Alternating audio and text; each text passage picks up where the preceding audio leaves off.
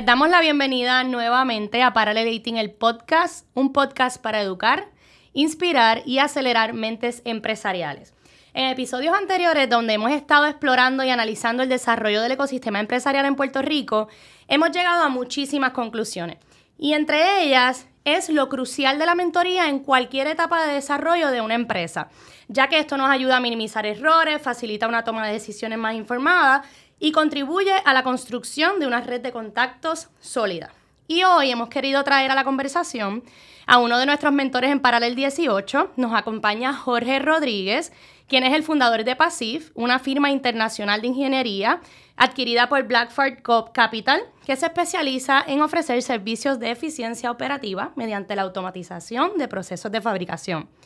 Jorge cuenta con más de tres décadas de experiencia en las áreas de automatización industrial y cumplimiento de regulaciones tecnológicas, especialmente en las industrias de biotecnología, farmacéutica y dispositivos médicos.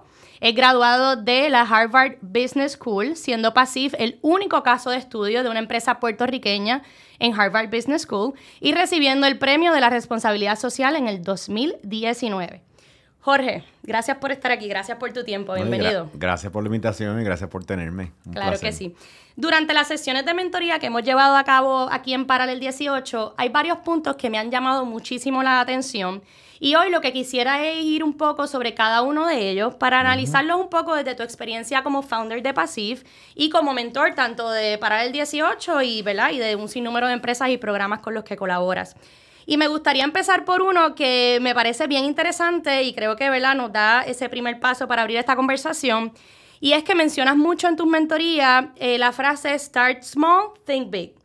Y esto, eh, ¿verdad? Me parece bien pertinente porque muchos emprendedores que participan de nuestros programas de aceleración le temen a pensar en grande. Empiezan pensando solamente en el 100 por el 35 para luego entonces con la mentalidad de, bueno, pues cuando vaya desarrollando, cuando me vaya bien, pues entonces empiezo a pensar en grande. Eh, y quisiera saber qué opinas, ¿verdad?, de esa línea de pensamiento y si pensaste siempre en grande con Pasif o empezaste pensando pequeño y luego te diste cuenta que debiste haberlo hecho desde el principio. ¿Cómo, fue ese desarrollo de este pensamiento en tu trayectoria? Mira, yo siempre pensé pensando grande, pero definitivamente no tenía los recursos ni nada. Yo había trabajado en las farmacéuticas por 10 años, tenía como 5 mil dólares ahorrados, vivía con mami y papi y un amigo mío iba a empezar un negocio también y me dijo, vente para su apartamento. Y ahí fue que empezó. Eh, pero básicamente siempre sube, supe o la visión era tener una presencia internacional. Eh, y eso sale de, de, mi cliente, que son farmacéuticas, y que ellos tienen obviamente plantas de manufactura a través de, del mundo, especialmente en cuatro clústeres que son Singapur, Irlanda, en unas regiones particulares de Estados Unidos y Puerto Rico. Y vino también de, yo trabajaba con Lilly y con Johnson Johnson y ellos tenían múltiples plantas aquí. Y yo me daba cuenta que el servicio que tú le dabas a una planta, ellos querían que se lo dieras a las otras. Eh, yo siendo una persona que trabajaba dentro de, como empleado, visualizaba cómo ellos querían replicar entre todas sus plantas alrededor del mundo. Así que cuando yo comencé para darle servicio a ellos, pensé que la manera de diferenciarme y de ser este, de alta calidad con ellos era brindándole ese mismo servicio en sus plantas fuera de Puerto Rico. Claro. Sí, que fue algo que, que, a lo mejor siempre asumo yo que lo viste desde que empezaste a coquetear con la idea de, de, entender que esto es algo que tú podías hacer por tu cuenta. Eh, lo pensaste en grande, pero no fue hasta entonces como que estar en el feel, como uno dice, que dijiste, esto sí puede funcionar de esta forma. Sí, yo, como te digo, lo visualizaba, pero ni me imaginaba cómo. O sea, ni el cómo yo tenía claro, porque obviamente yo estaba empezando un apartamento allí, yo solo, había abierto una cuenta banco con una caja de herramientas, y, y, y así fue que empezó. Ese tiempo estaba empezando el internet, o sea, yo lo que había en email era como un dial-up de, de empezaba a sonar y, y, el mundo no se había globalizado. A mí me ayudó mucho el que sí el cliente quería la misma solución a través de sus plantas que yo me lo imaginaba y que a la vez el mundo se estaba internacionalizando, los mercados se estaban abriendo, el email ayudó mucho, las comunicaciones ayudaron mucho y los mercados se abrieron. O sea que un puertorriqueño ir a Irlanda a hacer negocio, o ir a Estados Unidos a hacer negocio, empezó a ser algo más normal y esperado. Y en esa ola me monté yo. nítido. Entonces mencionas que empezaste con 5 mil dólares, eh, ¿verdad? A trabajar lo que fue tu, tu empresa. Eh, y, me, y, me, lleva a preguntarte, mencionas muchísimo el ser conservador con los gastos. Y te he escuchado decir en muchísimas entrevistas que, pues, ¿cómo, ¿para qué voy a invertir en comprarme un carro nuevo si el que tengo me lleva de punto A a punto B cuando puedo utilizar ese dinero para darle una capacitación a mis empleados o para capacitarme yo? Eh, y quisiera hablar un poquito de eso porque también lo vemos mucho en etapas tempranas eh, que no necesariamente saben cuándo hacer el switch de ser conservadora a entender que ya puedo a lo mejor entonces ir invirtiendo a lo mejor dinero en otras cosas eh, X o Y. ¿Cómo los empresarios pueden lograr ese balance saludable entre mantener el manejo financiero conservador mientras reciben una compensación que se equipare obviamente al servicio que están dando y la preparación que llevan? ¿Y cuándo te diste cuenta en Pasif que era ese punto de tú decir, ok, puedo ir soltando, puedo ir haciendo otros ajustes, ¿verdad? Y, y, no hablamos de lujo ni nada, simplemente de saber cuándo puedo ir entonces, eh, no dejando de ser conservador necesariamente, pero, ¿verdad? Poder invertir en otras cosas. Mira, déjame poner eso en contexto para que se entienda. Yo empecé Pacife en el 97. Yo eh, me graduó eh, de la maestría en la UPI en administración de empresas, gerencia operacional y la palabra empresarismo nunca se escuchaba. Ese mundo de acceso a capital y de private equity, que los parallel team y los grupos Guayacán con su enterprise, eso no existía. O sea, que, que no, no había como que gente que te fuera a dar capital eh, y tú ni pensabas que eso existía. Así que era el dinero de uno eh, y obviamente eh, no había, eh, no existía un, un, ecosistema, un pensamiento. Así que los que entrábamos, entrábamos con mucho miedo. ¿okay? Yo entré con mucho miedo porque uno veía que esto nada más, esto era una cosa para los que estaban ya en negocio, pero no había como que una posibilidad o tú no lo veías como que, ah, yo voy a montar esto. O sea, ahora tú puedes ver y ver a otros, ah, mira, si él lo hizo, yo lo puedo hacer, pero yo no, tenía... ese referente. Yo no tenía esos referentes, no tenía acceso a capital de nadie y entonces lo poco que tenía lo estaba metiendo ahí, así que yo decía, espera, y estoy saliendo de un salario que tenía bueno. Em, así que todo eso me hizo a mí eh, muy miedoso eh, y como yo contrarrestaba esos miedos, era asegurándome de que el capital que tenía no lo, no lo botaba. Claro. Así que gastar en un carro nuevo o gastar, yo no, yo tuve tres años sin asistente en la oficina, yo hacía la contabilidad yo, yo hacía todas las planillas trimestrales, yo hacía todo el payroll, los cheques, se los daba a todos los muchachos. Yo estuve así por tres años. O sea que eh, el dinero que ganaba, los ingenieros que se graduaban no habían cogido los cursos técnicos en los sistemas que uno tenía que programar. Y era bien importante que se adiestraran esos sistemas porque el cliente te pedía que tuvieran esas certificaciones. Así que eso había que montarlos en avión, irse a Estados Unidos, o sea, y eso te costaba un dinero. Así que yo ponía todo el, o sea, yo veía a un asistente de oficina y me decían, eso te cuesta 24 mil dólares para ese tiempo. Y yo decía, con 24 mil dólares yo adiestro a cuatro ingenieros. Así que... Sigo haciendo yo, yo, yo tenía el forward calling a mi ah. celular, que era un celular de eso, que un flip de eso, era viejísimo. Y cuando, si alguien llamaba a la oficina, porque yo era billable todo el tiempo. Así que si llamaba a la oficina, pues yo estaba en un proyecto trabajando, eh, pero yo hacía toda la parte de oficina, pues en las horas overtime y los weekends, y, y, era, todo eso era basado en miedo de que si esto no funcionaba, que pudiera pagarle a todo el mundo las cuentas que le debía. Así que uno no gastaba nada que no fuera extremadamente necesario. Ahora yo los oigo que no, porque voy a alquilar. O sea, yo empecé en el apartamento de un amigo mío, de, Tito Bosch, eh, ahí en, la marginal de la Valdoriotti, y, estaba en el master bedroom. Yo usaba el master bedroom, o sea, pero no, eh, la fotocopiadora era una usada que compramos. O sea, que tú ahorrabas en todo eh, porque no tenías recursos para estar perdiendo. Ahora yo veo que todo obviamente es mucho más cómodo. no, y que hay otras fuentes también, como menciona, en aquel momento probablemente uno tiende a ser más conservador cuando es un dinero que, ¿verdad? Que uno pues, se ganó trabajando en otra cosa y sabes que te estás tomando unos riesgos. Pero pues ahora con, ¿verdad? Tantos programas, tanta ayuda, y no es que no lo seamos, pero pues hay muchas más fuentes de ingresos y probablemente pues... Y es bueno, o sea, yo le dediqué esos tres años eh, hacer trabajos que yo podía outsource a alguien o contratar a alguien, eh, pero tenía miedo de que era dinero que si, si no lo ahorraba, Eh, o sea, mi carro, pues, hasta que no fue que me dejó a pie en Arecibo yendo a un cliente y el contable ya yo vendía a más de 6 millones de dólares. O sea, yo tenía ganancia, pero esa mentalidad la tuve por demasiado tiempo. Eh, creo que me ayudó en muchas cosas, claro. pero ciertamente a veces son limitaciones que tú le estás poniendo al negocio por, por los miedos que tiene. Excelente. Entonces mencionaste, eh, ¿verdad? Cuando empiezas a, tener eh, estas personas como parte de tu equipo que necesitan cierto entrenamiento, etcétera. Eh, y ahí podemos hablar un poco de la importancia que mencionas también siempre de implementar procesos, que es bien crucial, ¿verdad? Para lograr esa eficiencia operativa. y entiendo que esto precisamente a lo mejor te permitió a ti, pues, poder también formar parte o salir a buscar negocios en otras áreas y no necesariamente tener que estar eh, siempre en el field. Aunque también sé que mencionas que nunca has, eh, creo, déjame ver si no lo digo mal, nunca has cerrado un negocio desde tu escritorio. Exactamente. Eh, que es otra, otra cosa que podemos elaborar.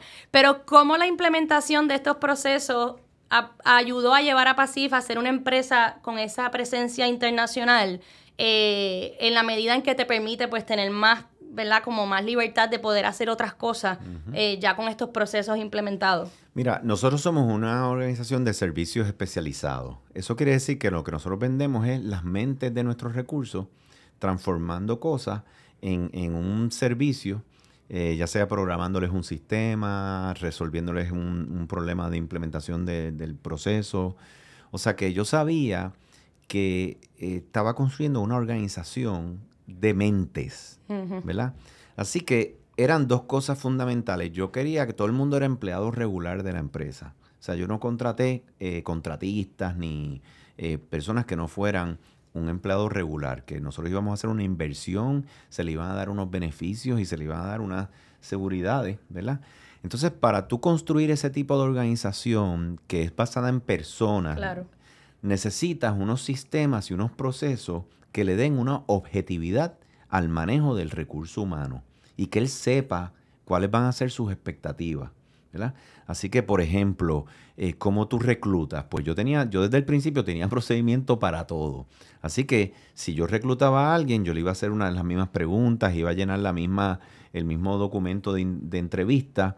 Cuando yo le daba el salario, establecía los salarios, era la misma manera para todo el mundo tus años de experiencia y tu preparación académica, ¿verdad?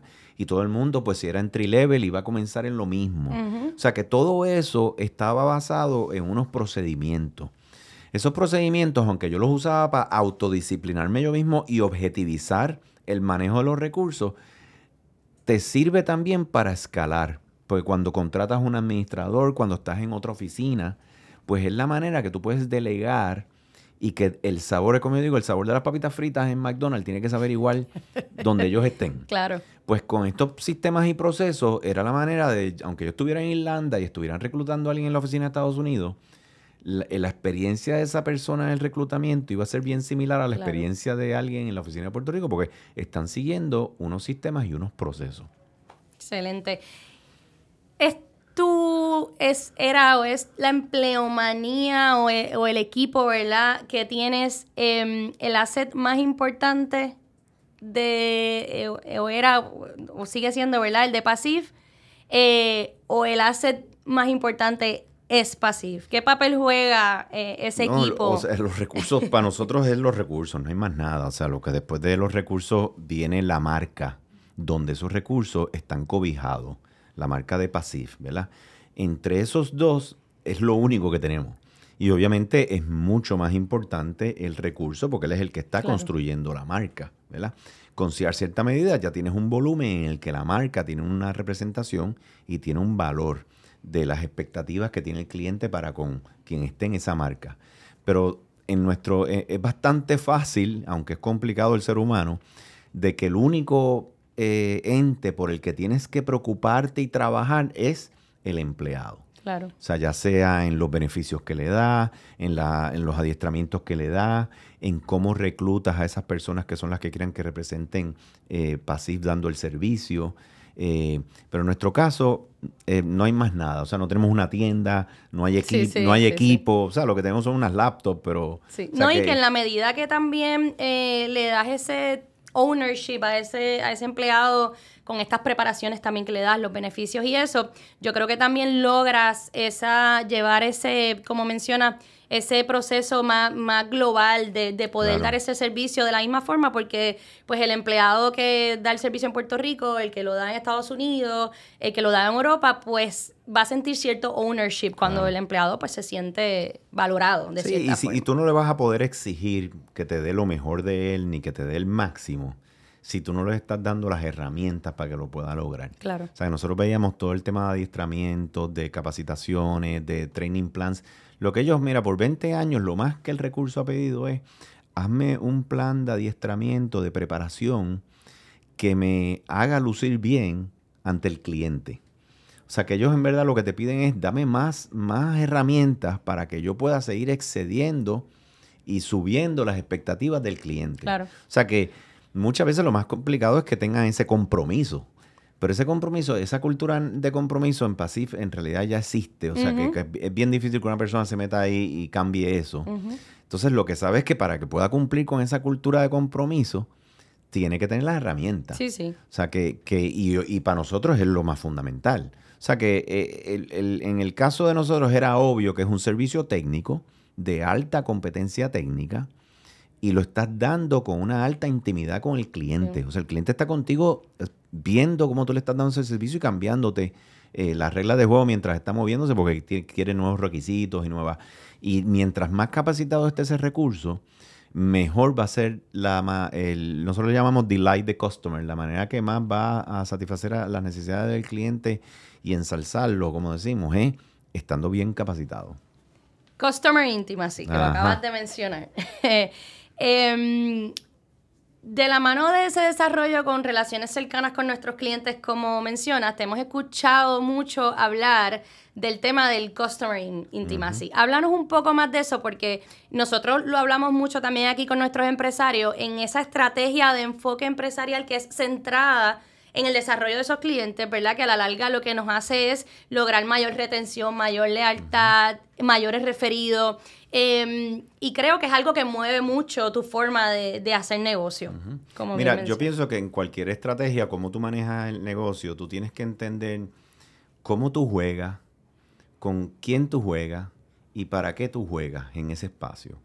Nosotros somos una firma que brinda unos servicios especializados cuando tú brindas servicios, en vez de brindar un producto, ¿verdad? Eh, o ser manufactura, nosotros lo que brindamos es un servicio y es altamente especializado.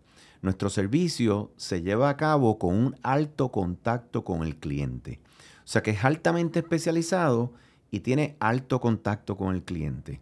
La manera que los servicios en regular, el 98%, 99% que, que compiten, es por intimidad con el cliente.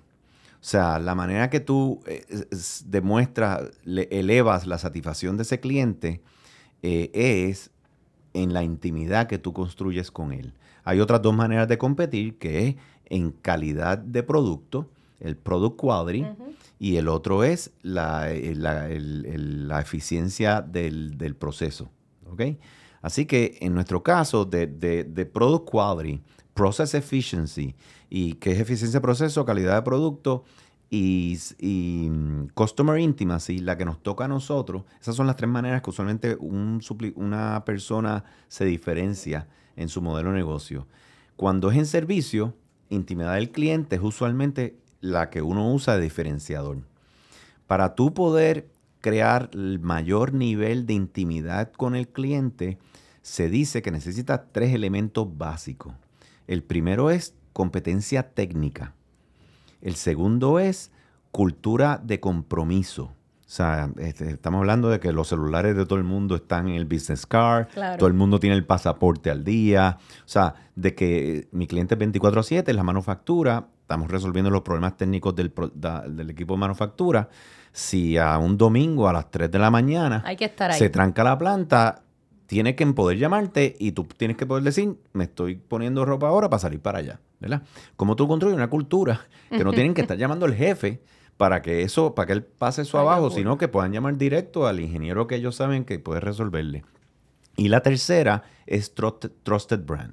Así que esto lo aprendí un poco después, Pero la realidad es que mientras más competencia tengan tus recursos en ese servicio especializado que brindan, mientras más cultura de compromiso tengan para servir y mientras más confianza de marca exista, más alta es la intimidad con el cliente. Porque eso es importante, porque la solución tú la completas con el cliente. O sea, no es que yo estoy aquí, hago algo y se lo entrego. Sino que la solución final y que él esté satisfecho, él es en cierta medida parte, del proceso. integral de desarrollar esa solución. Así que se entiende que mientras más intimidad tú tengas con él, más confianza, más te dice lo que quiere, lo que no quiere, cómo le gusta, cómo no le gusta. Y el resultado es mucho más, este, em, de mucho más valor y provecho. La clave es cómo tú continuamente estás desarrollando eso. Lo vemos hasta con gente que toma café. O sea, hay lugares que van y quieren ese café y es muy bueno ese café y el product quality es bien bueno y el café sale calientito y a tiempo.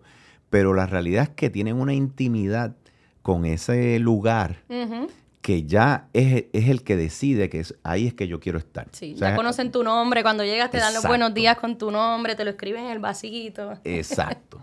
sí. ¿Cómo nos convertimos en un trusted brand?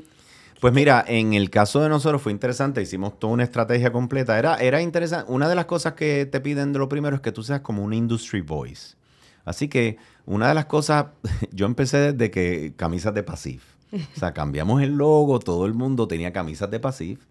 Eh, cambié el website, eh, cambié los brochures. O sea, que la imagen tiene que ser una imagen eh, top. O sea, que no es como que esta es una compañía pequeñita, no, tú tienes que, imagínate que tú eres un Fortune 500, toda tu imagen, yo cambié el logo, bueno, yo cambié el logo, cambié el website, cambié todo en, en tema de imagen y proyección. Eso era número uno, porque van a entrar, van a mirar eh, y que, que, se vea de alta calidad. O sea, que tu brochure, mándalo a imprimir cuando se imprimía en aquel tiempo, mándalo a imprimir, o sea, cuando lo preparen la cosa, que sean de alta calidad. O sea que ahí eh, fue lo primero que hice. Me costó, bueno, yo que era medio tacañito, me costó mucho dinero porque las cosas de alta calidad cuestan. Después de eso, lo otro era volverse un industry voice. Así que ahí comenzamos a participar en conferencias. Te estoy hablando de conferencias técnicas, de los temas que hacíamos, empezar a ir a las conferencias y dar charlas. Lo otro que hicimos fue brindarle a nuestros clientes mucha eh, lectura técnica mucho, mucha comunicación de temas técnicos, de que ellos te vieran a ti como que tú le vas a filtrar y tú le vas a llevar a ellos la información más top que ellos necesitan saber de lo que está pasando en la industria. Entonces te empiezan a ver a ti como un subject matter expert. Lo otro que hicimos fue hacer, yo empecé a escribir artículos de opinión. O sea que yo escribía artículos de opinión y artículos en esto mayormente revistas técnicas. Eh, comunicaba con los editores y le hacía un escrito y se lo enviaba. Lo otro que hicimos fue otros líderes de PASIF que empezaran a dar charlas, o sea, que no fuera solo yo. Solo tú. O sea, que hicimos una estrategia completa de qué teníamos que hacer para convertirnos en un ente que a nivel técnico y competente dentro de la industria biofarmacéutica, cuando vieran a PASIF y vieran a alguien con el logo de PASIF, decían, ah, esta gente sabe. Eso era bien importante porque mi cliente es bien grande, o sea, estamos hablando de la farmacéutica más alta, más grande del mundo y nosotros somos relativamente bien pequeños. Y es algo bien técnico, que hay que demostrar que sabes lo que estás haciendo. A medida que ellos ven que tú estás yendo a estos foros, y entonces esto es un mundo chiquito dentro de, ¿verdad? Ah, mira, vimos a Pasif que dio una charla en California en tal lugar. Ah, wow. O sea, lo invitaron a hablar allí, ¿verdad? O sea, que yo fui hasta Alemania, Suiza, yo fui a un montón de, de paneles a, dar charla. Obviamente también teníamos la competencia técnica. Fueron el líder de ingeniería de nosotros. O sea que era, era algo que había que presupuestar y saber que había que decir presente eh, para dar las charlas y, que vieran que tú tenías el conocimiento y la competencia técnica y que te estabas manteniendo al día. Excelente. Y mencionas algo que, que me gustaría retomar, porque vemos mucho en estas etapas tempranas de ese miedo a y lo hago entre comillas porque voy a, decirlo como correctamente nos gusta decirlo, a gastar, ¿verdad? En vez de mencionar cómo, cómo hacer, cómo invertir, que es lo que realmente significa, eh, en temas de todo lo que tiene que ver con marketing y con la imagen de la empresa. Eh, y nosotros recalcamos mucho con, con estos startups que a veces tienen miedo a hacerlo en etapas tempranas porque sí representa una inversión probablemente grande, entonces lo siguen como que dejando atrás y atrás, y entonces de momento eh, te llamaron para hablar en X foro bien grande, importante para tu industria, y no estoy listo y ahora tengo que correr porque no tengo una buena página, porque no tengo una buena imagen, y ahí pues te cuesta más porque hay que hacerlo todo, ¿verdad? Más rápido y se vuelve más complicado. So, qué bueno que lo mencionas porque es algo que recalcamos mucho, esa importancia de lo que es el marketing, que muchas veces pues lo vemos como un gasto y, realmente es una inversión súper importante en estas etapas. Mira, yo, yo, yo, yo, era, yo empecé en el 97. Tenía un logo que había hecho yo con un amigo mío ahí. No tenía brochure. Y obviamente mi mundo es bien nicho y bien especializado, pero yo pensaba que eso no importaba, ingeniero, o sea, igual que vendedores, no tenía ningún vendedor ni nada. Eh, y en todo lo que era ventas y mercadeo, yo era F menos. O sea, yo creía, no, esto es un mundo aquí de ingeniero, esto no, nada. Eh, fue cuando fui a coger mis primeros cursos, ya para el 2006-2007, ya yo, yo tenía MBA, cuando fui después, en el 2000, casi 10 años después, fue que volví para atrás y dije, me acuerdo que Bernardo fue el que trabajó eso eh, eh, de Big Group. Big Thing Group. Big Thing Group. Y le digo, mira, yo necesito ayuda porque me dicen que tengo que hacer esto, esto. Y ahí fue que saqué un brochure, saqué el logo, saqué. Yo dije, wow. Pero obviamente, todo este tema de proyección, yo lo hice casi 10 años después. Y cuando, igual que venta, digo, venta fue 13 años, 13 años después fue que yo tuve mi primer Business Development Manager. O sea, eso es, saqué F menos. o sea, pues miro ahora todas estas cosas. Quizás los primeros años uno está economizando y eso, pero cuando tú ves que la idea está ya validada y que ya tus clientes te están dando contrato, tú tienes que hacer la inversión y, construir toda esa imagen. Eh, yo te diría, no importa qué tipo de cliente, en mi caso es nicho, pero mi cliente es bien grande y bien, o sea, y le gusta que saber que está haciendo negocio con empresas de reputación y empresas que, que, tienen una imagen positiva. Pero yo ni tenía nada de eso en el radar y obviamente iba con los codos, porque yo era bastante tacaño, eh, que son cosas, como son cosas medio intangibles, uno no le dedica el tiempo. Y mira, al día de hoy seguimos con ese logo. O sea, ese logo se ha pagado ya como... Y no lo queremos cambiar porque nos encanta. Ya es como nuestra... Hay que cambiarlo, pero es como nuestra identidad. ¿Entiendes? Eh, y mucha gente le encanta. Pero definitivamente todo el tema que es ventas y mercadeo, eh, quizás como no es una inversión en la operación y en la ejecución de la, del intercambio económico directo, pues mucha gente quizás se, le huye. Y, y, y, el saber delegar también, porque ese es otro punto importante que, que muchas veces eh, queremos ser como el Cuca Gómez de la vida y el loguito que diseñé al principio, ese funciona y si lo tengo que rediseñar, vuelvo y lo rediseño y mencionaste eso y, me gusta este, enfatizar en ello que es saber delegar al que lo sabe hacer. O sea, porque pues a lo mejor al principio funciona, pero ya cuando vamos desarrollando, pues eso es importante.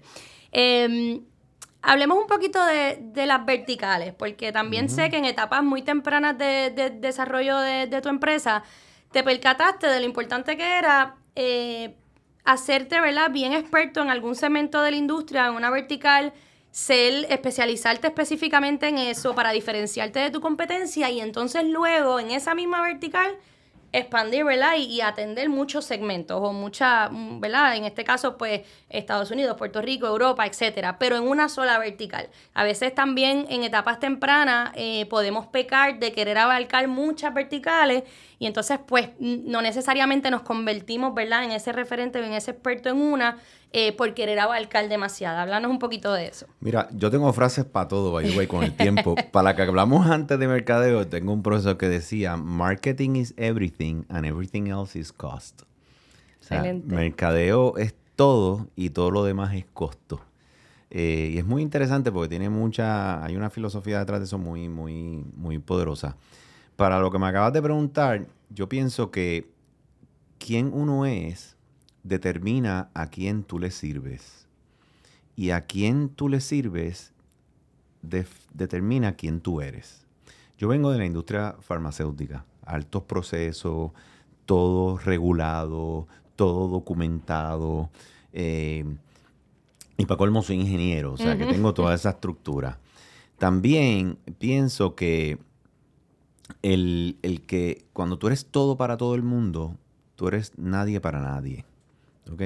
Así que yo, yo tenía claro desde el principio que esta industria tenía una necesidad muy peculiar y dentro de un ambiente extremadamente regulado por el FDA, que su disposición a que le hicieran las cosas bien, con alta calidad, y pagarte bien por eso era muy alta, porque ellos necesitan que puedan salirle las cosas bien y ser inspeccionados por el FDA y que todo esté bien hecho. O sea, para ellos la calidad y la seguridad del producto es número uno. ¿Qué pasa? Cada industria tiene una idiosincrasia y unas prioridades. Eh, la, eh, la, vertical de biofarmacéutica, dispositivos médicos, es muy diferente a la vertical de plantas de tratamiento de agua o plantas de utilidades de energía eléctrica. Todas ellas usan automatización y sistemas de control o food and beverage, ¿verdad? Eh, todos ellos usan el, el, servicio técnico que nosotros damos, todas, y todas lo necesitan. Pero si yo me muevo de vertical a vertical, no tengo una intimidad con un segmento y con su idiosincrasia. Lo que sí voy a tener es un peritaje técnico de los sistemas de control, pero no voy a tener una diferenciación en el modelo de servicio, sino en mi capacidad técnica. Así que yo me di cuenta rápido que para mí era más cerca irme a Irlanda y darle el servicio que ir a Ponce y darle servicio a otra industria. Porque estaban saliéndome de la manera que operan los sistemas y procesos para entregar la solución. ¿Entiendes? Y a la vez, si yo trabajaba con mi cliente en todas sus plantas alrededor del mundo, yo estaba llevando esto al nivel de más intimidad que yo podía tener con él. Sí, que a mí me empezaron, mi primer cliente fue en Irlanda. O sea, los clientes de aquí me decían, Jorge, te necesitamos, tú irías a Irlanda, nos están diciendo para allá, si puedes hacer esta solución que hicimos acá, hacerla allá. Porque ellos se hablan todo el tiempo. Claro. Ellos tienen gobernanzas corporativas, tienen estándares corporativas. Y yo me montaba en el avión y iba. Eh, le cobraba mucho más barato porque ya el de acá había pagado la programación y había pagado el desarrollo de todos los papeles. Sí, que lo vas a implementar más Exacto. bien. Exacto, y eso les encantaba y yo, y yo lo tenía en mi visión. Yo digo, yo puedo ser un brazo replicador bien flexible y responder a sus necesidades en todas sus plantas eh, de una manera que ni ellos mismos internamente lo van a poder hacer.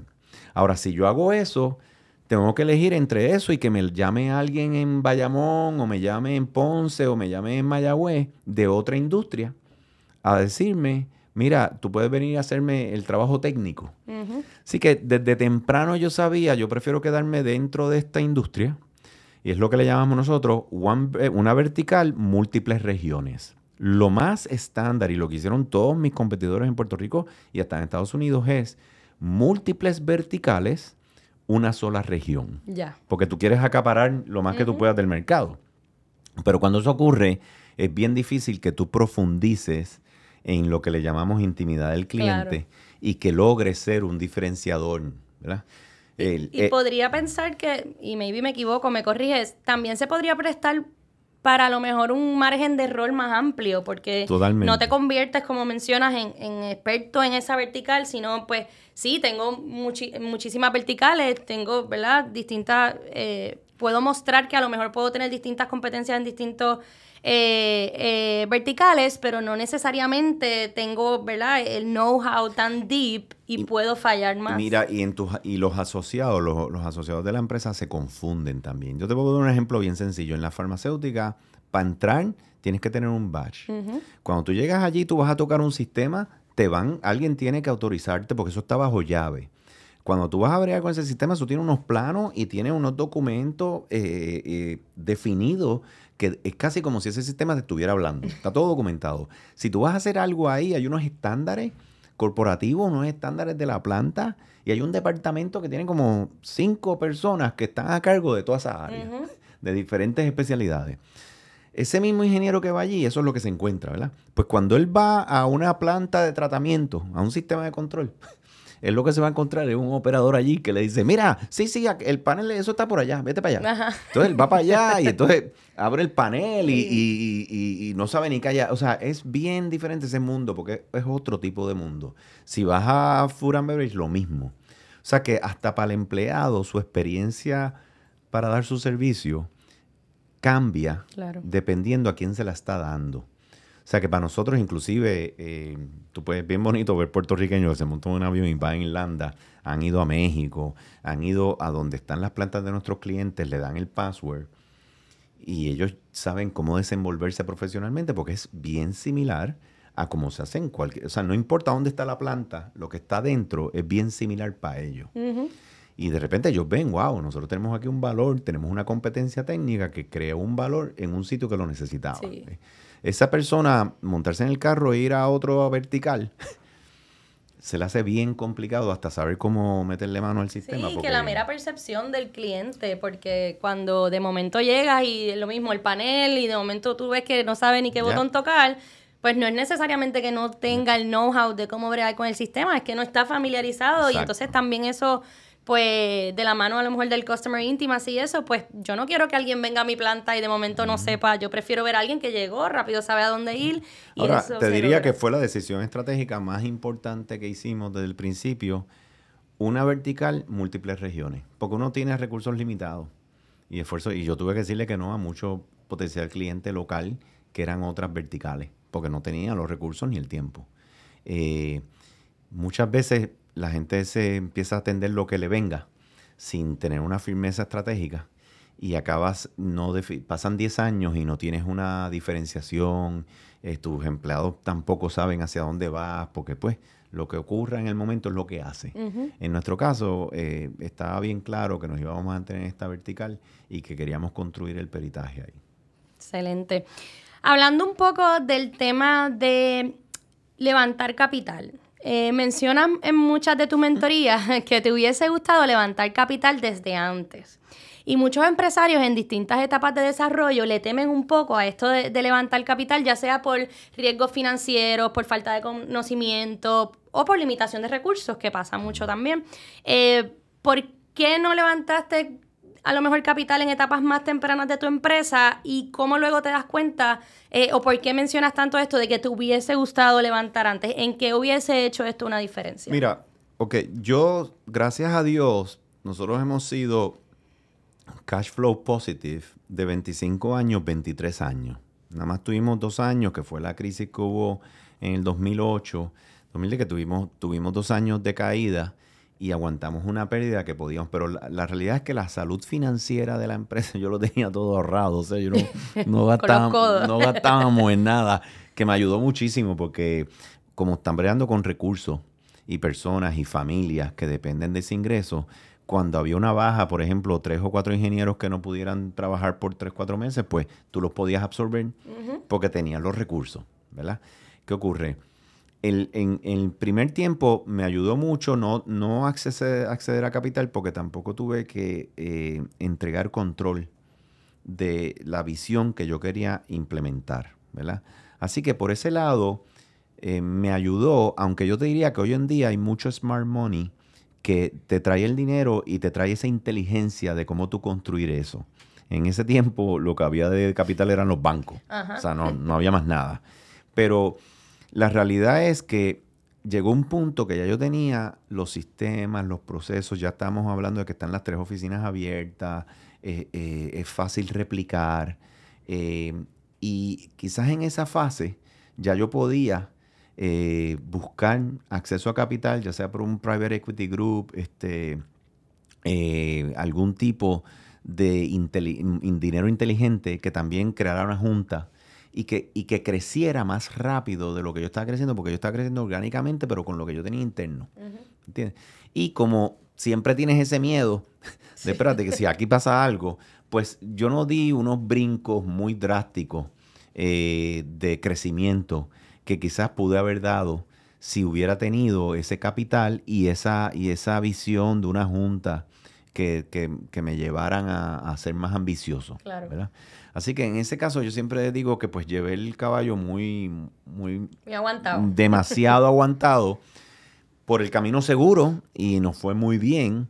Pero mirando hacia atrás, yo te diría que definitivamente teníamos ya la salsa secreta bien cocinada y era cuestión de traer más inteligencia, traer más capital y poder eh, crecer eso quizás más rápido de lo que hicimos. Claro, y te ayuda a ver otras perspectivas también. A veces ya estamos muy acostumbrados a hacer las cosas de una forma y entonces cuando traemos estas juntas o estos asesores que, empiezan a formar parte, pues uno también va expandiendo un poquito. Y ya a los 10 años, ya la empresa tenía su personalidad, tenía su cultura, o sea, ya, ya sabíamos, ya, ya no venía a cambiar la visión esa inicial. Ya lo que podían venir es ayudar porque ya, ya la fundación estaba bien, bien cementada. Pero eh, yo era bien billable, yo trabajé, o sea, yo tuve los primeros 14 años de Pacific, yo era billable 100%, o sea, yo no estaba en el escritorio, yo estaba en los proyectos trabajando de nuevo, porque hasta yo quería ser profitable. Eh, y eso son limitaciones, limitaciones, o sea, yo vengo, ¿verdad? Una familia conservadora donde nadie, nadie se supone que se fuera. Yo era un empleado de farmacéutica y mi papá, bueno, cuando yo me fui, mi papá se volvieron locos. ¿Qué tú estás haciendo? Tú estás loco. ¿Verdad? Tienes un trabajo seguro, porque tú estás haciendo eso? O sea que siempre eh, con muchas precauciones, ¿verdad? Que gracias a Dios ahora yo creo que hay mucho más, la gente toma mucho más Sí, porque también hay, como mencionamos ahorita, ahora sí se habla de un ecosistema de emprendimiento, ahora sí tenemos referentes, tenemos programas. eh, en el tema de las inversiones, pues hay distintos fondos de capital. So, eh, ahora, pues es más fácil pues poder pensar. De hecho, ahora las universidades están enseñando a emprender, que eso antes no se O sea, para mi tiempo, imagínate, yo trabajaba en la industria más respetada y más estable, y la farmacéutica. O sea, yo era ingeniero dentro de una farmacéutica muy buena y me ganaba buen salario, eh, con tremendos beneficios. Eh, y tú venir de una clase media donde estudias para conseguir un trabajo y tener ese tipo de trabajo era como que ya tú habías llegado al tope. El tope. O sea, salirte de eso es, tú estás loco. O sea, que eso pues lo tuve que ver con, con mis papás. Ahora yo me imagino como que ahora sería algo mucho más aceptable. Sí, eh, creo que no, queda camino por hacer, pero vamos en dirección a eso y, nos encanta ser parte de, esa transformación. Mencionaste a tu familia y quiero entonces llevar esto un poco, te escucho mucho hablar de, tus, de cómo esas experiencias tuyas cuando niño, cuando te criabas en Floral Park. Sí. Eh, te ayudaron mucho en tu, ¿verdad? En tu camino como, como empresario, porque hay muchas enseñanzas que tuviste en tu desarrollo que, pudiste aplicar a tu, a tu vida de empresario. Eh, y me gustaría que nos dieras un ejemplo de eso, como alguna, alguna experiencia, ¿verdad? O alguna em, lección que aprendiste en la calle que, luego te diste cuenta que en tu desarrollo con, con Pacific y en todo lo que has hecho como empresario eh, te funcionó o, pudiste aplicar. Definitivo, yo siempre he dicho que la, dentro de toda la educación académica que he podido recibir este, y de excelencia, nada como la calle. O sea, yo, yo, y lo he hablado con profesores, y me dicen, no, tienes un punto y se ha escrito del tema. Yo te diría que lo primero que a mí me dio la calle fue el valor y la importancia de tu palabra. O sea, en la calle, cuando tú dices que nos vemos a las 3 para jugar la cocina, si tú no llegas a las 3 con la ola, eh, o sea, va a haber problemas. Eh, si van a, vamos a tal sitio y tú vélame en lo que yo voy allí y hago la maldad que voy a hacer, pues, o sea, es un trabajo donde la confianza es importante y tu palabra es tu templo. Eso yo lo llevo a los negocios y, al día de hoy los clientes me dicen, o sea, si yo te digo a ti, por ejemplo, la propuesta va a estar hoy antes de las 4. Hoy antes de las 4 la propuesta está. O sea, la palabra era fundamental. Y eso yo lo llevé a mi negocio en todo. Eh, lo segundo yo te diría que era el tema de la confianza. O sea, a veces los clientes se iban y te dejaban con ese proceso de millones de dólares y tú me lo vas a resolver. Y el, el ímpetu que tú pones porque están depositando esa confianza en ti, o sea, que ellos se sientan cómodos depositando esa confianza en ti, está bien amarrado con la palabra que tú le das a ellos y la, el sentido de responsabilidad. Eso era otra cosa que en la calle, eso era ley de vida, ¿verdad? Y la tercera, que yo siempre pensé que era clave, era la excelencia.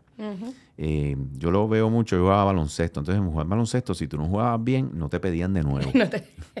y malo era que te quedaras ahí como esperando. Así que tú tenías que ser lo mejor posible porque era la manera de que tú te mantuvieras en un ranking con tu grupito. O sea, mientras más excelente tú eras en lo que tú hicieras, más standing tú tenías dentro del corillo.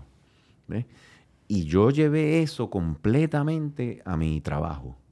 O sea, yo tenía que ser lo mejor posible para que mis peers, mis competidores y todo el mundo viera. O sea, tú estás compitiendo todo el tiempo. Para que te pidan para el juego de baloncesto, para que te el jangueo a las viernes, el viernes que se van ocho a janguear y tú quieres que te llamen en la burrita porque se van los ocho y tú quieres estar con ellos. O sea, tú tienes que ser alguien que opera excelentemente cuando hace las cosas porque la gente quiere estar con eso. Así que para mí esas tres cosas, eh, nada de eso te lo enseñan en, las clases, en la escuela. Eso es una cosa que tú tienes que vivirla de la manera que te crían eh, y estar expuesto a eso.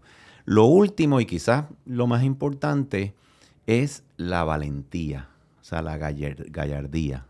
Eh, te roban la bici, vete y búscala. O sea, aquel cogió tu bola y se la robó, vete para allá y reclama lo que es tuyo. O sea que el, en la calle tú estás viviendo continuamente esos retos con muchos tipos de personas y con muchas situaciones, en muchos ambientes. Y tú tienes que aprender a, a desenvolverte en eso, a tener tu network, a negociar cuando no necesitas negociar, para que cuando tengas que negociar ya está negociado todo. O sea, ese tipo de cosas son cosas que en, la, en las clases nadie lo enseña. Y esas son destrezas. Yo tengo 12 sobrinos y ellos, ninguno se ha criado en la calle. Sí, porque ya eso no se da. Ninguno. O sea, y yo, o sea, yo tenía la señora al frente, yo vendía quenepas en la luz. Eh, y el palo, los palos de quenepa son altamente cotizados en la área metropolitana a mis tiempos. O sea, donde había quenepa, todo el mundo iba para allá a tumbarse las quenepas. Pero yo necesitaba mis quenepas para venderlas en la luz, porque ahí yo sacaba un par de pesos. Pues doña Juana, doña Juana quería que el que se metiera ahí le pidiera permiso, le limpiara todas las hojas que tumbaban. Así que yo tenía un rapport con ella, yo llegaba con mi rastrillo, yo le limpiaba ese patio. Customer intimacy. Pero yo era de los primeritos que ella le decía, entra y llévate las quenepas. Entonces hay quenepas que tú tenías que tumbar el racimo entero porque están bien para allá. Y tenías que y la rama completa. Y si tú tumbabas una rama completa, se molestaba contigo. Así que como tú mire, yo quiero que ella, pero ¿para qué ella va a tener? Entonces, yo, o sea, eh, tú tenías 8, 9, 10 años y tú estabas desarrollando esta destreza de cómo tú negociabas porque tú querías tumbarte esas quenepas, ¿verdad? Entonces, eh, ¿cómo, ¿cómo, tú le dices al otro, mira, tenemos que bregar así con esto para poder obtener esto? O sea, todas esas destrezas son sin números. Tú nada más las tienes en, en esa exposición en la calle. O sea, hustling, y buscando. Y yo no veo ahora que la juventud esté expuesta a eso. No lo está. O sea, en lo absoluto. Yo, mi, primer trabajo así formal era de bagger en supermercado Mi Gente. Yo era bagger a propina. Eh, pues mira, yo tenía que llegar y para que me dejaran meter la bicicleta afuera, porque si la ponía afuera me la robaban y como yo amarraba, pues yo, yo, yo tenía ya, yo tenía señoras que me pedían que yo fuera el que le, el que le empagaba la comida, porque yo, yo ya sabía, a ella le gusta lo frío aquí, le gusta esto acá, o sea, entonces yo iba y me daban un dólar, ¿para que te dieran un dólar? Si a ti te daban un dólar, cuando tú le llevabas la, la, la, la, comida empacada al carro, darte un dólar era que tú eras, o sea, Master Jedi. o sea, yo tenía como 10 de ellas que, que me daban mi dólar. Así que, y tú tenías ese fiero con los otros. Pero esas destrezas de cómo tú hablabas con ella, cómo está, cómo está su familia, acordarte los nombres de sus hijos, eh, eh, saber por lo que está pasando, son destrezas que tú, o sea, la manera que tú las adquieres y las dominas es saliendo a la calle y exponiéndote a ella. Y yo no sé si ahora eh, nuestra juventud está expuesta a eso. O sea, no lo veo.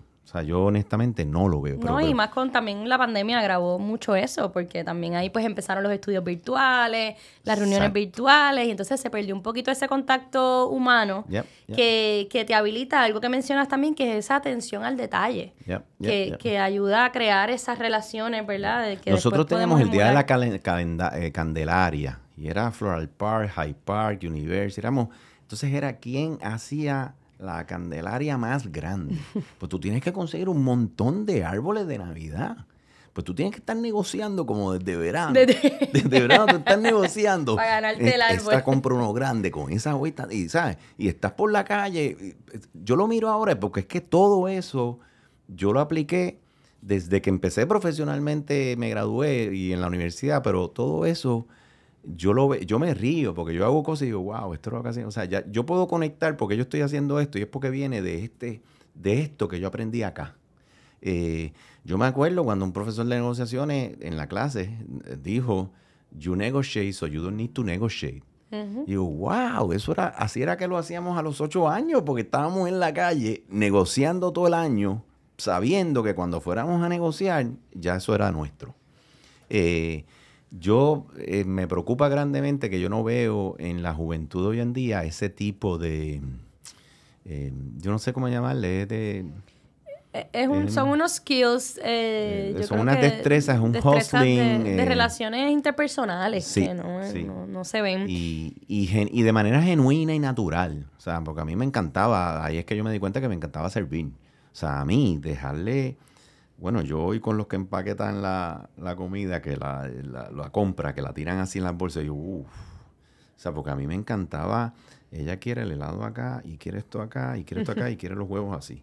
No los así, así. Pues mira, eso me quedaba a mí. Eh, eh, o sea, y, tú estás pendiente a todos esos detalles. Yo ahora, yo los veo tirando todo así, yo, pero chico, o sea, yo, eh, y, saben quién soy porque me han visto un par de veces. Y me da pena porque yo doy la propina, yo a ellos les doy la propina porque me veo ahí identificado. Pero yo, chico, tienes que tener más atención a como a mí me gusta Cosa de que cuando me veas la próxima vez lo hagas así. Sí, sí, sí. Yo te estoy poniendo todos los fríos al frente porque quiero y que yo no, juntos. Y by the way, yo no era el único. O sea, en todos nosotros cuando nos criamos éramos así. O sea, esto, yo no estoy hablando que esto... Eso éramos todos... Eran destrezas que tú estabas adquiriendo porque así es que se operaba.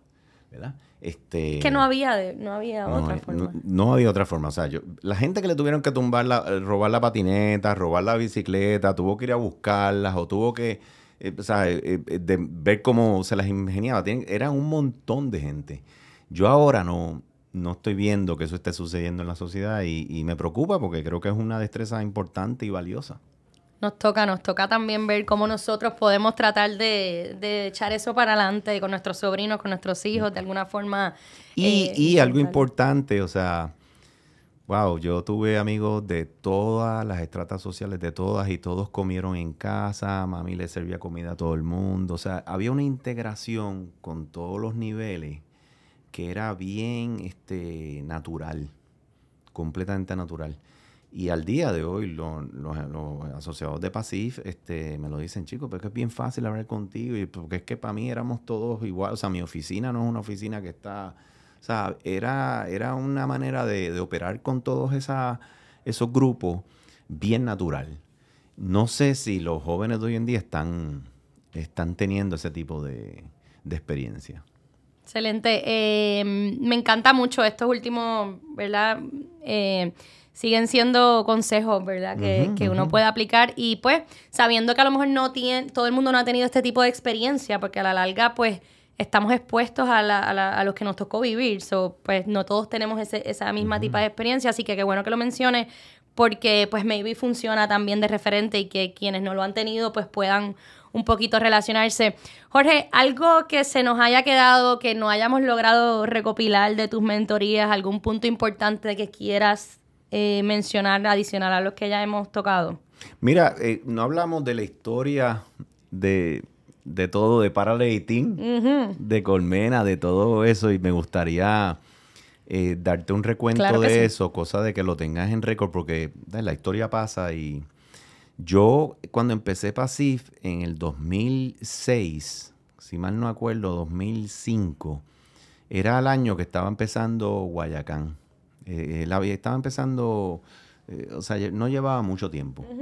Yo tenía ya como 80 ingenieros en, la oficina. Estaba bien perdido con lo que tenía que hacer. Y me acuerdo que me invitaron a una actividad, eh, Kiki Martorell.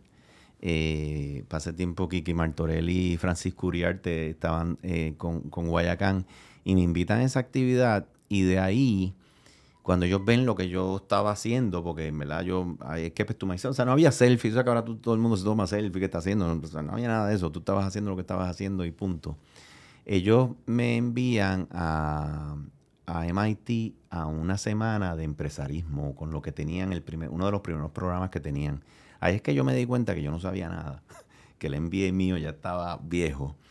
Y dije, wow, espérate, yo tengo que, yo tengo que seguir estudiando Eh, y en, ellos traen a Puerto Rico al otro año a la direct, Linda Applegate y a Dan Eisenberg.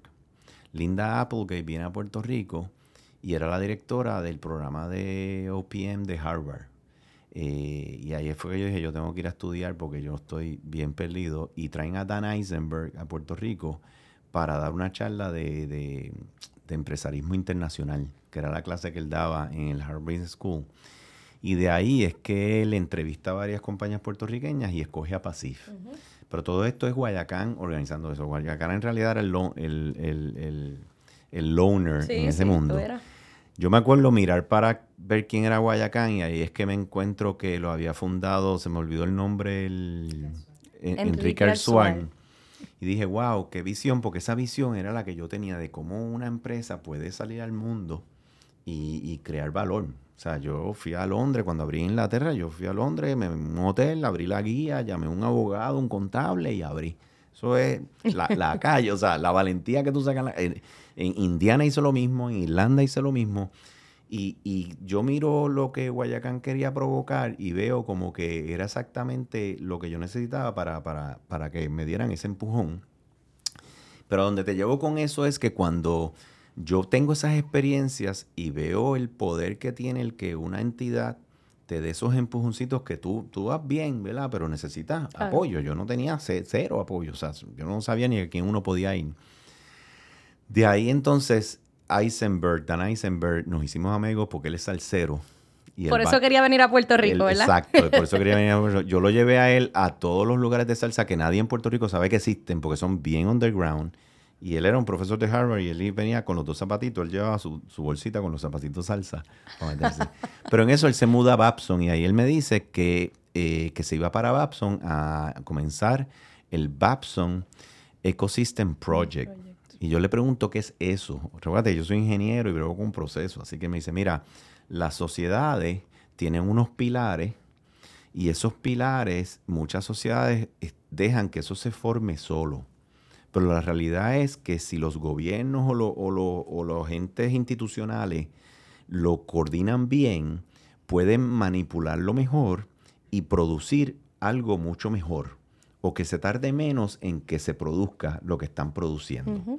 Muchos de estos eh, happen eh, por casualidad, pero si tú los manipulas y de ahí sale y me explica eso, y yo le digo, wow, eso me interesa. Y entonces le digo, vamos a ver si podemos hacer eso en Puerto Rico.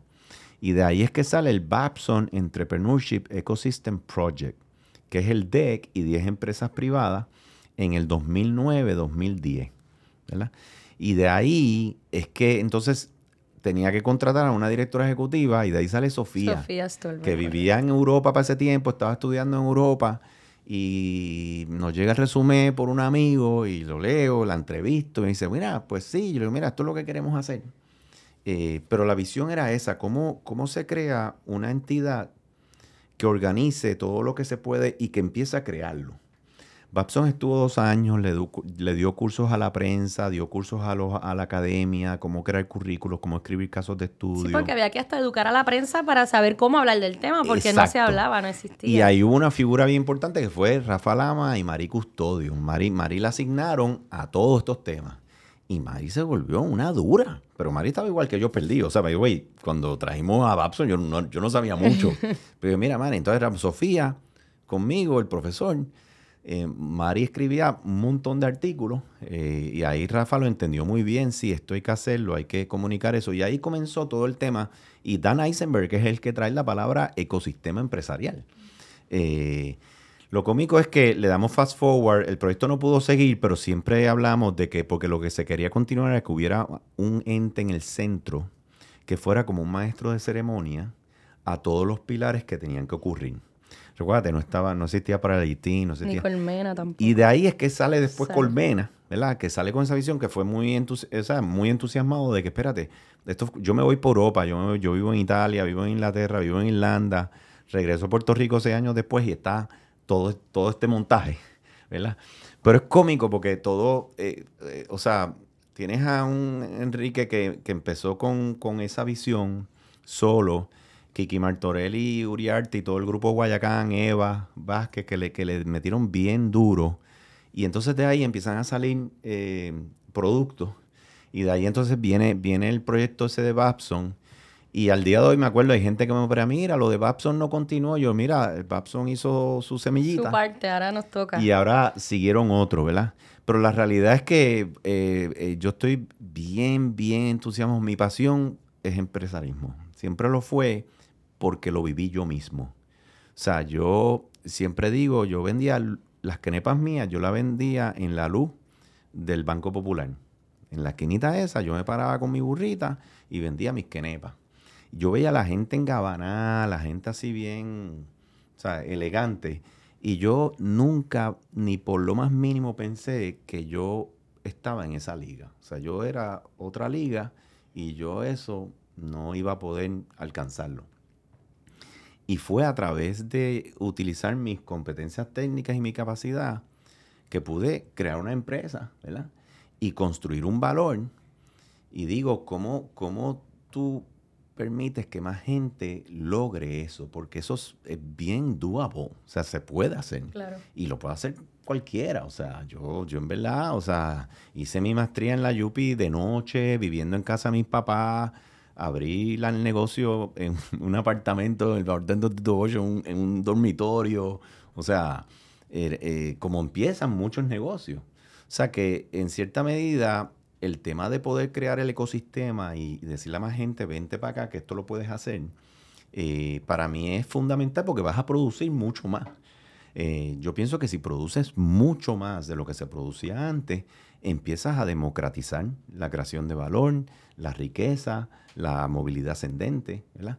Eh, así que nada, quiero expresar lo contento que estoy de que existan los paralleling. Usted sabe, a mí me llama, el que me llame para dar una charla, yo úseme para lo que sea, porque ciertamente eh, creo que tiene un valor eh, bestial. O sea, un valor, este, lo que salimos antes éramos cuatro gatos, pero yo creo que ahora puede salir mucha más gente.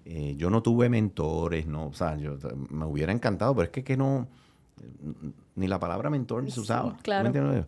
Pero yo creo que ahora, entre mentores, eh, otros competidores que tú veas, otra gente que tú veas, otros role models, el vecino tuyo lo está haciendo, el, sobrinito de Menganito lo hizo, o sea, todo eso va creando una, una, un ambiente de que es posible. Y una vez la gente piensa que es posible, pues eh, asumen el riesgo. Excelente, así que hemos traído a otro ecosystem builder a esta mesa y yo, ¿verdad? Te quiero agradecer, Jorge, por el espacio y como bien decía Sofía en el episodio anterior, emprender se vuelve adictivo en cualquiera de las facetas, ya sea como fundador, ya sea como nosotros que trabajamos en estos programas y estamos de la mano con, con estos founders y me llama mucho la atención nuevamente escuchar la historia y seguir escuchando los mismos nombres y no solo escuchar los mismos nombres, sino que estos nombres todavía, eh, ¿verdad? Eh, eh, forman parte. Carlos Cobian, Tanerma, bueno, toda esa gente que eran todos eran todos como Lone Rangers.